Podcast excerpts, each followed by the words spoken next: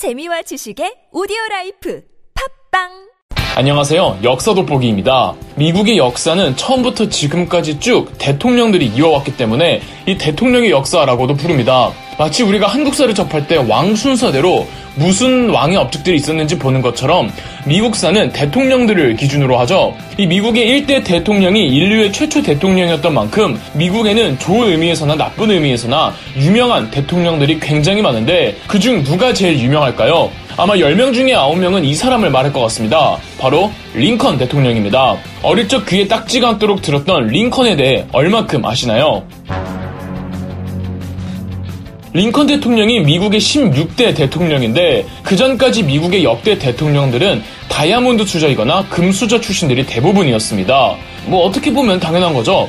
그런데 링컨은 역대 모든 미국 대통령들 중에 손에 꼽힐 정도로 가난한 흑수저 집안에서 태어났습니다. 링컨 대통령은 켄터키주에서 태어났는데 당시에 뭐 켄터키주는 시골에 가까운 곳이었습니다. 링컨의 부모님은 두 분 다 글을 읽을 줄 몰랐고 링컨은 가난 때문에 학교 교육도 이수하지 못하는가 하면 어린 시절 대부분을 판자촌에서 보냈습니다. 그래서 링컨이 어릴 때부터 워낙 밑바닥 인생을 살아서 이 누구보다 노예제의 비인륜성을 공감할 수 있었다고 말하는 사람들도 있습니다. 그러나 가난에서 벗어나야겠다는 야망만큼은 컸던 링컨은 공부가 가난에서 벗어날 수 있는 유일한 방법이라고 생각해서 정말 눈물 나도록 독학으로 공부한 끝에 27살에 변호사가 됩니다. 특히 아버지가 빚을 갚아야 해서 아들 링컨이 공부를 못하게 방해하고 온갖 굳은 일들을 시키면서 이 돈을 벌어오게 했다고 합니다. 그 와중에도 미친 듯이 공부를 해서 변호사가 된 거죠. 이 변호사 준비하면서도 돈은 벌어야 하니까 변호사 자격증을 따기 전부터 그 뭐 이후로도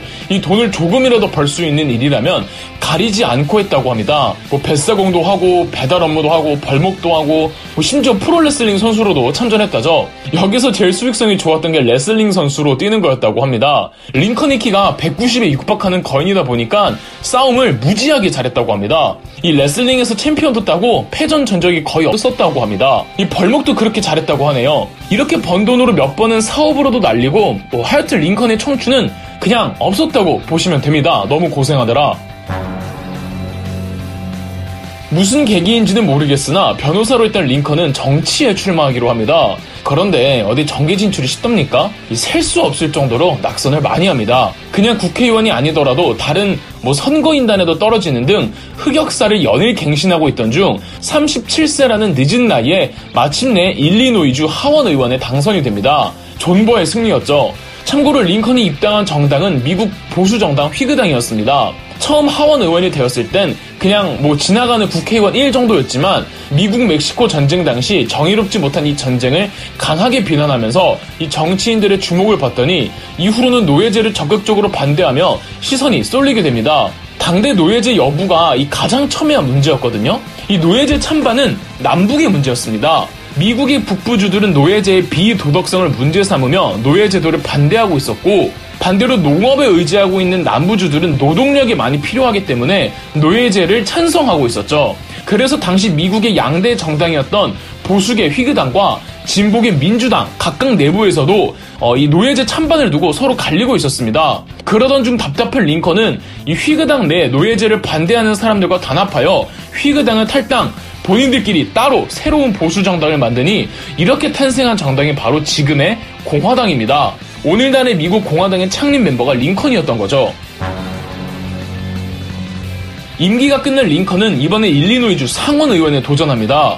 당시 선거운동에서 링컨의 라이벌은 이 스티븐 더글라스라는 사람이었는데 두 사람이 토론장에서 맞붙습니다. 여기서 링컨이 스타 정치인으로 발돋움합니다. 이 두 사람의 토론에서 최대 이슈는 역시 노예제였습니다. 당시 새롭게 미국 영토로 편입되는 주들에 대해서 이 노예제를 적용할 것이냐 말 것이냐를 두고 스티븐 더글라스는 주민 투표에 붙이자고 제안했습니다. 투표로 인한 결정이 미국 헌법 정신과 부합하며 가장 공정하지 않냐는 거였죠. 그러나 링컨은 미국 헌법 정신을 따지자면 노예제를 적용해서는 안 된다고 강하게 주장했습니다. 링컨이 또 변호사 출신이잖아요. 이 말빨의 귀재라고요. 연설과 말빨이라는 이 링컨 희대의 장기를 통해 토론장에서 너무 멋있게 주장을 하니까 여론의 엄청난 지지를 받으며 인기를 휩쓸게 됩니다. 이때 연설문을 인터넷에서 찾아 읽어보시면은 기가 막히긴 합니다. 이 상원 의원 선거 자체에서 링컨이 낙선했지만 젖잘싸라고 의원직에서 떨어지는 대신 가장 팬덤이 두터운 정치인이 될 수 있었죠. 이런 인기 덕분에 상원 의원 선거에선 졌지만 그 다음 대선에선 링컨이 승리하며 링컨이 미국의 16대 대통령이 될 수 있었습니다. 상원 의원 전적 없이 곧바로 대통령이 됐다는 것만 봐도 당시 링컨에 대한 열광이 어느 정도였는지 예상이 가죠.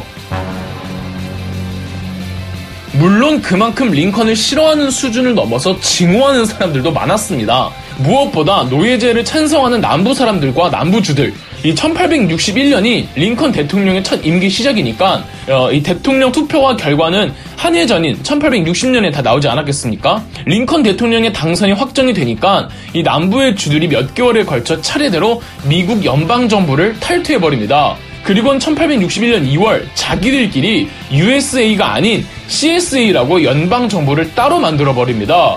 이렇게 미국은 남북으로 분단되죠. 링컨은 취임 연설에서 남부의 연방 탈퇴를 강하게 응징하겠다고 윽박을 질렀으나 남부 연방은 무시했고 결국 링컨 대통령은 남부 연방에 대해 선전포고를 하며 1861년 미국의 남북전쟁 이른바 11호가 시작되었죠. 링컨 대통령을 포함해 북부의 정부 및 의회는 전쟁을 속전속결로 끝내려고 했습니다. 군사력이나 경제력이나 모든 면에서 뒤처지는 남부 정도야 순식간에 해치울 줄 알았죠. 다만 군부 측 입장은 남부를 경제적으로 봉쇄해버리고 전쟁을 장기전으로 끌고 가려고 했습니다. 링컨 대통령은 탐탁치 않아 했지만 남부 측의 예상 외의 항전으로 인해 이 결국 전쟁이 장기화가 됩니다. 그 와중에도 링컨 대통령은 군부 사령관들에게 계속 진군을 재촉해서 사령관들과 갈등을 빚기도 했습니다. 아무래도 링컨은 출신의 군대와는 연이 없다 보니까 이 전쟁에 대해서는 그렇게 빠삭하지를 못했습니다. 그런 점도 있고 아마 링컨도 정치적으로 많이 몰리다 보니까 조급했을 겁니다. 이 노예제를 반대하고 북부 측에서 아무리 링컨을 지지하는 사람들 중에서도 이 결국은 이 피곤한 전쟁이 터지니까 괜히 링컨이 대통령으로 당선돼서 지금의 이 사단이 났다고 링컨을 비난하는 사람들도 많이 생겼던 거죠. 정치인들은 물론 국민들의 여론도 점차 안 좋아졌습니다. 괜히 물가 올라가고 내 가족들 전쟁터 끌려가고 이러니까요. 안 되겠다 싶은 링컨은 1863년 전쟁이 시작된 지 2년 정도 접어들었을 때 노예 해방 선언을 해버립니다. 이전까지 노예제 찬반 문제는 새롭게 미국 주에 편입되는 주들에게 이 노예제도를 적용할 것이냐 말 것이냐였고 기존의 노예제를 인정하는 주들에 대해선 아무 말 안 하는 게 암묵적인 국룰이었습니다. 그런데 링컨은 지금부터 미국 땅 어디서든 어떤 형태의 노예제도도 허용하지 않겠다며 이 노예제를 철폐해버린 겁니다. 이념과 도덕성만을 따졌을 때 명분은 오로지 북부에게 있었기 때문에 유럽의 여러 해외 국가들도 북부와 링컨을 지지했고 이 남부 측 지원 요청을 거절하였죠. 많은 북부군들과 국민들의 사기도 치솟았고요. 그럼에도 남부군은 로버트 리라는 명장의 지휘하에 나름대로 선전하면서 전쟁이 장기화되다가 결정적으로 1864년 게티즈버그 전투에서 남부가 대패배를 하면서 전체적인 전세가 이 북부가 압도적으로 유리하게끔 흘러갑니다. 게티스버그 전투가 남북 전쟁의 분기령이 되었다고 할 정도로 이후로도 남부가 뭐 깨작되긴 하지만 계속 밀리죠. 이 정도로 북부 입장에선 큰 규모의 승리였는데 이 게티스버그 전투가 워낙 치열했던 전쟁이라 사상자 수만 놓고 보면은 북부 측 피해 규모도 어마어마했습니다. 너무 많은 피를 흘려 얻은 승리였기에 링컨이 전후 이곳 게티스버그를 방문해서 위문 연설을 하면서 사기를 북돋습니다. 링컨이 또 말빨 하나는 최고잖아요. 링컨은 남북전쟁 당시 전장을 시찰해서 이 병사들과 이야기를 나누는 것을 그렇게 좋아했다고 할 정도로 박찬호의 버금가는 투머치 토커였다죠. 뭐 썰렁한 개그도 보좌관들이랑 있을 때 많이 했다고 합니다. 여하튼 그렇게 전장을 방문하는 거 좋아하고 연설하는 걸 좋아하는 링컨이 게티스버그에서 연설을 하니 지금으로부터 87년 전 우리 조상들은 자유와 인간은 평등하다는 원리가 충실하게 지켜지는 새로운 나라를 탄생시켰습니다. 살아남은 우리들은 이곳 게티스버그에서 싸웠던 분들이 염원했던 미완의 과업을 달성해야 합니다. 이처럼 우리가 헌신적인 노력을 할 때 미합 중국은 국민의 국민에 의한 국민을 위한 정부로 지구상에서 사라지지 않을 것입니다. 이후로도 전쟁은 계속되다가 1865년 남부가 항복을 했습니다. 어, 그 사이 링컨은 노예 해방 선언 후 실제로 노예제를 인정하지 않는다는 항목을 헌법으로 보장하기 위해 헌법을 개정하는 작업에 착수했습니다. 물론 반대가 잇따랐죠. 왜냐하면 노예제를 찬성하는 주들이 전부 북부 연방을 탈퇴한 게 아니다 보니까 북부 내에서도 노예제 찬성론자들이 꽤 많았습니다. 더불어 유혹도 많았습니다. 전쟁이 아직 끝나지 않았을 때 링컨의 보좌관들은 링컨에게 남부의 노예제를 인정해주는 대가로 남부의 항복을 받아내자고 했습니다. 그렇게 되면 아주 강력한 대통령의 권력을 얻게 되니까요. 그러나 링컨은 모든 걸 뿌리치고 오로지 노예제 철폐를 고집했습니다. 어, 링컨은 노예제 강경 폐지론자들과 노예제 찬성론자들을 오가며 중재에 나섰고 마침내 미국의 헌법 13조를 고치기로 합니다. 노예제를 허용하지 않는다는 내용이었죠. 중재 과정에서 링컨이 인종차별적인 발언을 종종 하지만 이건 어디까지나 노예제 찬성론자들을 달래기 위함이었답니다. 1865년 4월 10일 남부의 로버트 리가 항복하면서 전쟁이 끝이 났고 이제 모든 게 링컨의 바람대로 이상적인 미국이 목전에 있는 앞에서 이 로버트 리가 항복하고 4일 후였던 4월 14일 노예제도의 강경 찬성론자였던 존 윌크스부스라는 배우 한 명이 링컨 대통령 내외가 극장을 방문했을 때 링컨을 저격해버립니다. 즉사하진 않았고 사경을 헤매던 링컨은 다음날 15일 사망하죠.